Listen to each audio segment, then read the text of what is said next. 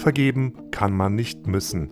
Der Podcast zum Buch von und mit Andreas Malessa und Ulrich Giesekus. Ein Podcast des Brunnenverlags Gießen.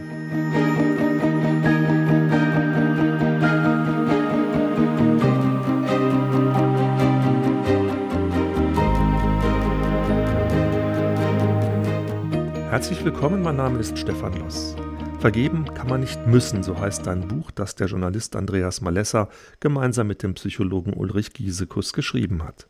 Und weil das Thema so spannend ist, gibt es diesen Podcast insgesamt in fünf Folgen. Sie hören Folge 3, was bisher geschah. Wir haben über Schuld gesprochen und über richtige und falsche Schuldgefühle und wir haben festgestellt, dass Vergebung nicht nur in der Bibel eine Rolle spielt, sondern auch in der Psychologie. Heute geht es nochmal um Vergebung und zwar um das Vergeben müssen. Ein Thema besonders für Menschen, die christlich geprägt aufgewachsen sind. Kann jemand von mir verlangen, dass ich vergeben muss? Andreas, bei frommen Menschen wird nicht selten Druck aufgebaut, Vergebung vergeben zu müssen. Das fordert ja eigentlich auch Jesus. In Matthäus 18 fragt ihn Petrus, wie oft soll ich vergeben? Und Jesus antwortet siebenmal, siebzigmal, also letzten, also eigentlich immer. Ist das nicht eine mhm. klare Ansage? Äh, das ist eine klare Überforderung.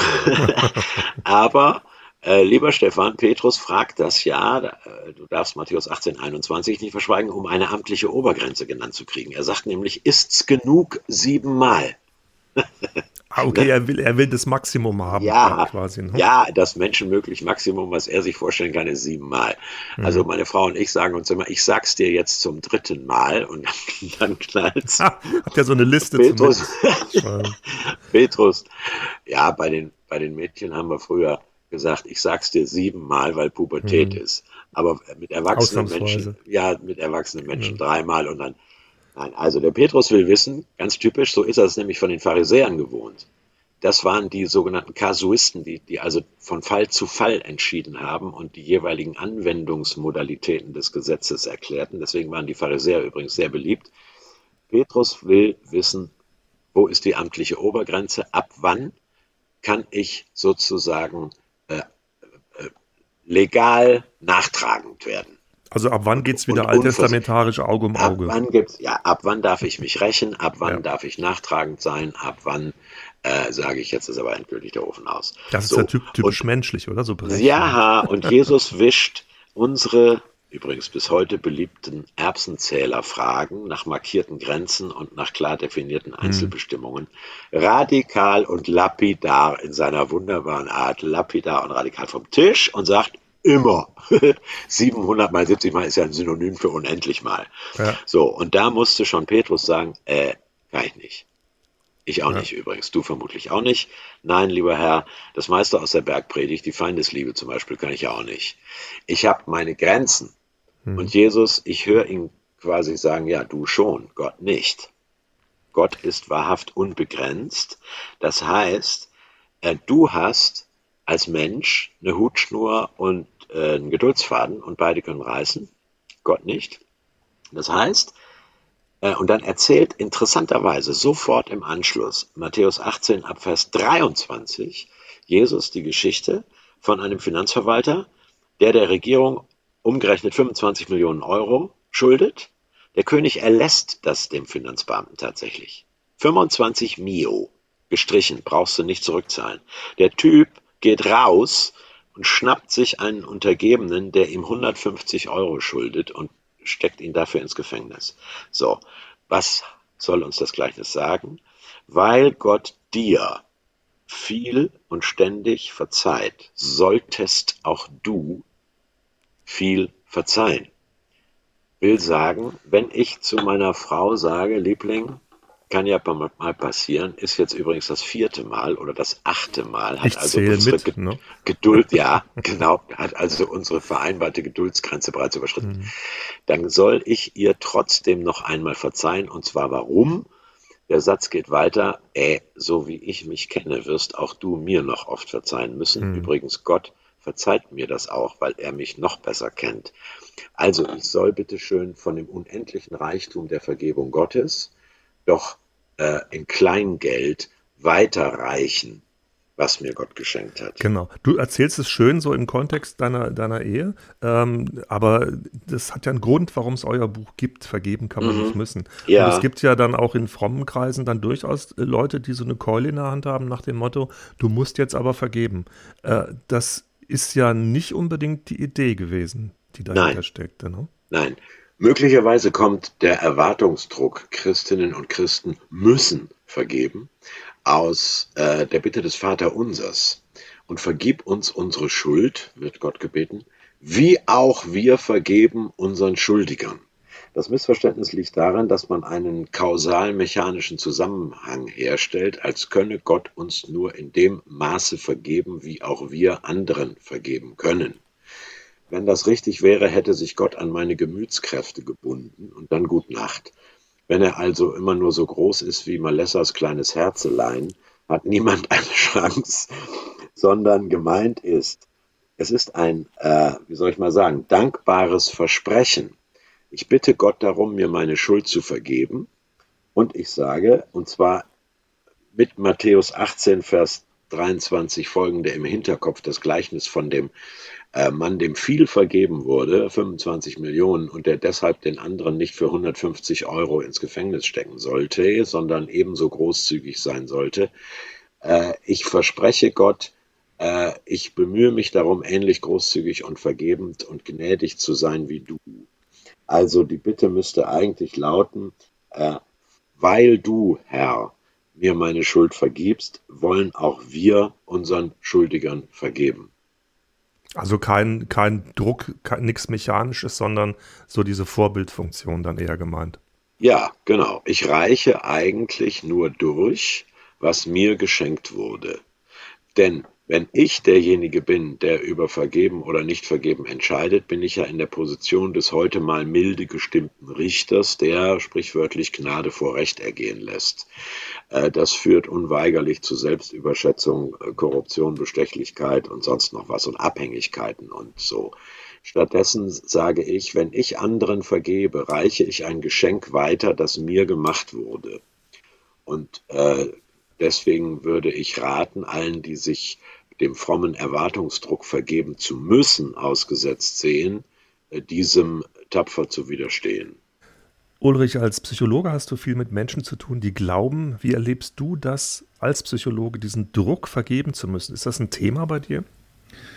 Ähm, ja, natürlich, klar. Ich habe ganz überwiegend Menschen in Beratung oder Behandlung, die auch zu mir kommen, weil sie wissen, dass ich Glaube und wissenschaftliche Psychologie miteinander verbinde. Ähm, ja, das kann schon sein, dass das ein Schaden ist, dass also diese moralische Forderung vergeben zu müssen in einer Art und Weise einen Druck macht, die dann ein, also die dann ein, eine echte Auseinandersetzung kaum möglich macht. Hierzu muss man vielleicht sagen, eine der Grundvoraussetzungen, wirklich vergeben zu müssen, ist, dass man nicht entschuldigt. Also wenn man sagt, richtet nicht, auf das ihr nicht gerichtet werde, bedeutet, ich darf niemandem wirklich irgendwas vorwerfen, dann kann ich auch nicht vergeben. Ähm, wenn Jesus sagt, wenn dein Bruder wieder dich sündig, gehe zu ihm hin und weise ihn zurecht, wenn er auf dich hört, hast du ihn gewonnen, dann wird ja auch deutlich, dass auch niemand das Recht hat, auch nicht das Opfer, etwas Schlimmes gut zu nennen. Äh, das macht Gott nicht, das dürfen wir nicht. Also ich darf auch das Schlimme, was mir passiert ist, nicht einfach wegdenken. Und viele fromme Leute haben so den Eindruck, oder haben so diesen Glauben, dass vergeben heißt, jemandem gar nie erstmal was übel nehmen oder nie mal anlasten zu dürfen. Ähm, ich finde hier die Bibel allerdings auch enorm befreiend, weil die hat ja diese Argumentation gar nicht. Die Bibel sagt ja, es gibt zwei Dinge, die wichtig sind. Das eine ist, du musst dir selber klar machen, dass du selber auch ein Mensch bist, der von der Vergebung lebt. Und ich glaube, dass das wirklich auch hilfreich ist, wenn man es eben nicht als moralischen Zwang sieht, sondern als Hilfe, hey, wir sitzen im gleichen Boot. Ähm, ja, was du mir angetan hast, war wirklich nicht in Ordnung und das hast du nicht tun dürfen und es hat mir wirklich auch geschadet und es ist nicht in Ordnung, das zu tun. Und ja, ich gehöre auch zu den Menschen, die Dinge getan haben, die nicht in Ordnung sind. Und auch ich brauche Barmherzigkeit und Gnade. Und deswegen, wenn ich das wirklich erlebe, dass ich selber auch Barmherzigkeit empfange, dann kann ich vielleicht auch einfacher die Entscheidung machen zu sagen, okay, was du gemacht hast, war nicht okay, aber ich will mich nicht an dir rächen. Das fängt aber damit an, mit einer gehörigen Portion Ehrlichkeit. Also erstmal zu sagen und sich zugestehen, nein, das war nicht in Ordnung. Weil ich habe das in manchen Gemeindekontexten so erlebt, dass da schon viel Übergriffiges dabei ist, was man sich da so gefallen lässt. Äh, dann so eine Grenze zu ziehen und zu sagen, nein, das ist für mich nicht in Ordnung, ist ja auch manchmal nicht so ganz einfach. Das ist nicht ganz einfach und für viele Christen ist das unglaublich schwer, weil die Sanftmut verwechseln mit Schwäche. Also Sanftmut hat gar nichts damit zu tun, dass man milde lächelt und sich wie eine Türmatte benimmt, wo die Landen sich ihre Füße dran abwischen kann. Also von daher, dieser, dieser Begriff äh, hat manchmal mehr mit Mut zu tun als mit Sanftsein und bedeutet auch in der Bibel nicht das, was wir heute darunter verstehen häufig. Ähm, also von daher, nee, ganz eindeutig, äh, wenn fromme Leute meinen, man müsste immer lieb sein, dann verwechseln sie Liebe und Liebsein. Das sind zwei sehr unterschiedliche Dinge. Und wenn Jesus sagt, ich bin sanftmütig und von Herzen demütig, nimmt mich zum Vorbild, dann würde ich gerne mal fragen, ob sich einer von diesen frommen Leuten vorstellen kann, dass Jesus sagt, ja, was du gemacht hast, war zwar nicht in Ordnung, aber komm, schwamm drüber reden wir nicht. Also mhm. ähm, das hat einen Preis, wenn Menschen Dinge tun. Ja. ja. Auf der anderen Seite würde ich das spontan, ne, diese Stelle, wenn dich einer auf die linke Wange haut, hau ihm auf die rechte oder umgekehrt. Ne, das ist ja so ein bisschen an der Stelle so dieses, wenn dir einer irgendwas tut, was dir wehtut, dann ertrage es und halte ihm noch die andere Wange hin. Ja, genau. Ähm, das kann man so verstehen und ich glaube, ähm, wenn Jesus hier Menschen dazu auffordert, ähm, äh, ihre Feinde zu lieben oder die andere Wange hinzuhalten, äh, dann heißt das aber überhaupt nicht, dass, äh, dass wir deswegen geprügelt werden oder andere Prügeln gut finden müssen, sondern hier redet er einfach davon, ähm, dass die größere Freiheit bei der Person ist, die nicht für sich kämpfen muss. Aber ich glaube, das ist ein anderes Thema. Ich glaube nicht, dass mhm. Jesus von Vergebung redet an der Stelle, sondern dass er davon redet, wie wir damit umgehen können, dass es eben Menschen gibt, die uns Unrecht tun. Und äh, sicherlich nicht sagt, hier ähm, äh, biete dem anderen nochmal eine Gelegenheit, dir mehr Unrecht zu tun. Ja. Wie du es vorhin so schön gesagt hast, mach dich freiwillig zur Fußmatte. Ja, genau, das ist aber nicht, also kann man sich nicht vorstellen, dass Jesus das gemacht hätte. Nee, nicht wirklich. Andreas, wir haben ja vorhin darüber gesprochen, Vergebung ist auch ein Thema in der Bibel, aber genauso ist das Thema Klagen, also Gott äh, klagen, ja auch ein mhm. Thema, vor allem in den mhm. Psalmen. Kann das auch ein Ansatz sein, mit Schuld umzugehen und äh, in Richtung Vergebung sich auf den ja, Weg unbedingt. zu machen? Welche Rolle ja. spielt dieses Klagen denn da dabei? Äh, eine heilsame, Psalm 32, glaube ich, Vers 3, da ich's verschweigen wollte, verschmachtete mein Gebein ist auch noch poetisch gut. Verschweigen und verschmachten. Also Neudeutsch, vom nicht drüber reden wirst du krank. Vorsicht, psychosomatisch krank. Das heißt, so, das heißt aber, äh, es gibt ja vielleicht manche Leute, die sich nicht trauen, ne? die denken, ähm, ich, wenn ja. ich mit Gott rede, soll ich lieber heilige Worte brauchen. Ich kann Ach, doch eben nicht das sagen, was ich so nein, denke. Nein. Äh, in keinem Buch der Weltliteratur wird Gott heftiger beschimpft als in der Bibel. Das, das wollen wir mal festhalten. Ja, nein, es ist keinem Atheisten jemals eingefallen, dermaßen zu klagen und zu schimpfen wie den Propheten und den, den Psalmisten etc. Nö, äh, das Gute ist, äh, wenn es keinen mehr gibt, der dein Gejammer hören will, und es keinen mehr gibt, der das unkommentierend, wert, nicht wertend anhören kann, dann sag es Gott. Der hat den Vorteil, finde ich, er quatscht nicht dazwischen, er stellt auch keine vorwurfsvollen Rückfragen und er gibt auch keine neunmal klugen, wohlfeilen Kommentare ab, sondern hört dir zu. Das halte ich für einen guten Ansatz. Und das Argument, ja, dann kann ich es auch meiner Raufasertapete erzählen, das zählt nicht, weil Menschen die Erfahrung gemacht haben, äh, ja, äh, Christoph Zehntner, ein lieber Kollege, Liedermacher, gibt den Song Gott hört dein Gebet. Hört auf dein Gebet. Ist eine Übersetzung von Mark Hurt, vom amerikanischen Liedermacher. Uh, he will listen to you. Gott hört dein Gebet. Das ist uns verheißen und das, diese Erfahrung machen die Leute auch auf eine allerdings schwer erklärbare Art und Weise, weil sie nämlich im Nachhinein, manchmal sogar erst Jahre später, durch ein Gespräch, eine Begegnung, ein Liedvers, eine Predigt, ein Bibelvers, ein, ein Aha-Erlebnis äh, beim Buchlesen etc. eine Antwort hören oder eine Lösung entdecken oder selber draufkommen. Ich würde fast wage mal zu behaupten, Gott antwortet, meist an, anders, als wir uns das vorstellen. Äh, Im kindlich-magischen Verständnis hätten wir natürlich am liebsten, dass so eine äh, Quadro-Sound-Stimme vom Himmel kommt, so wie im Kino bei die Zehn Gebote. Ne? Moses, ziehe deine Schuhe aus. Äh, ja, ja den könntest du eher, dann sprechen mit deiner Stimme. Ne? Super. ist aber eher selten, sage ich mal, ist selbst in Pfingstgemeinden selten. Aber Gott hört und Gott spricht und vor allen Dingen als allererstes mal diese Klage und dieses Schimpfen dürfen und sollen, das hat äh, Verheißung. Siehe Psalm. Danke, Andreas. Danke bis hierhin. Vergeben ja, aber nicht um jeden Preis. Und vor allem ist Vergebung nicht etwas, das man vom anderen einfordern kann.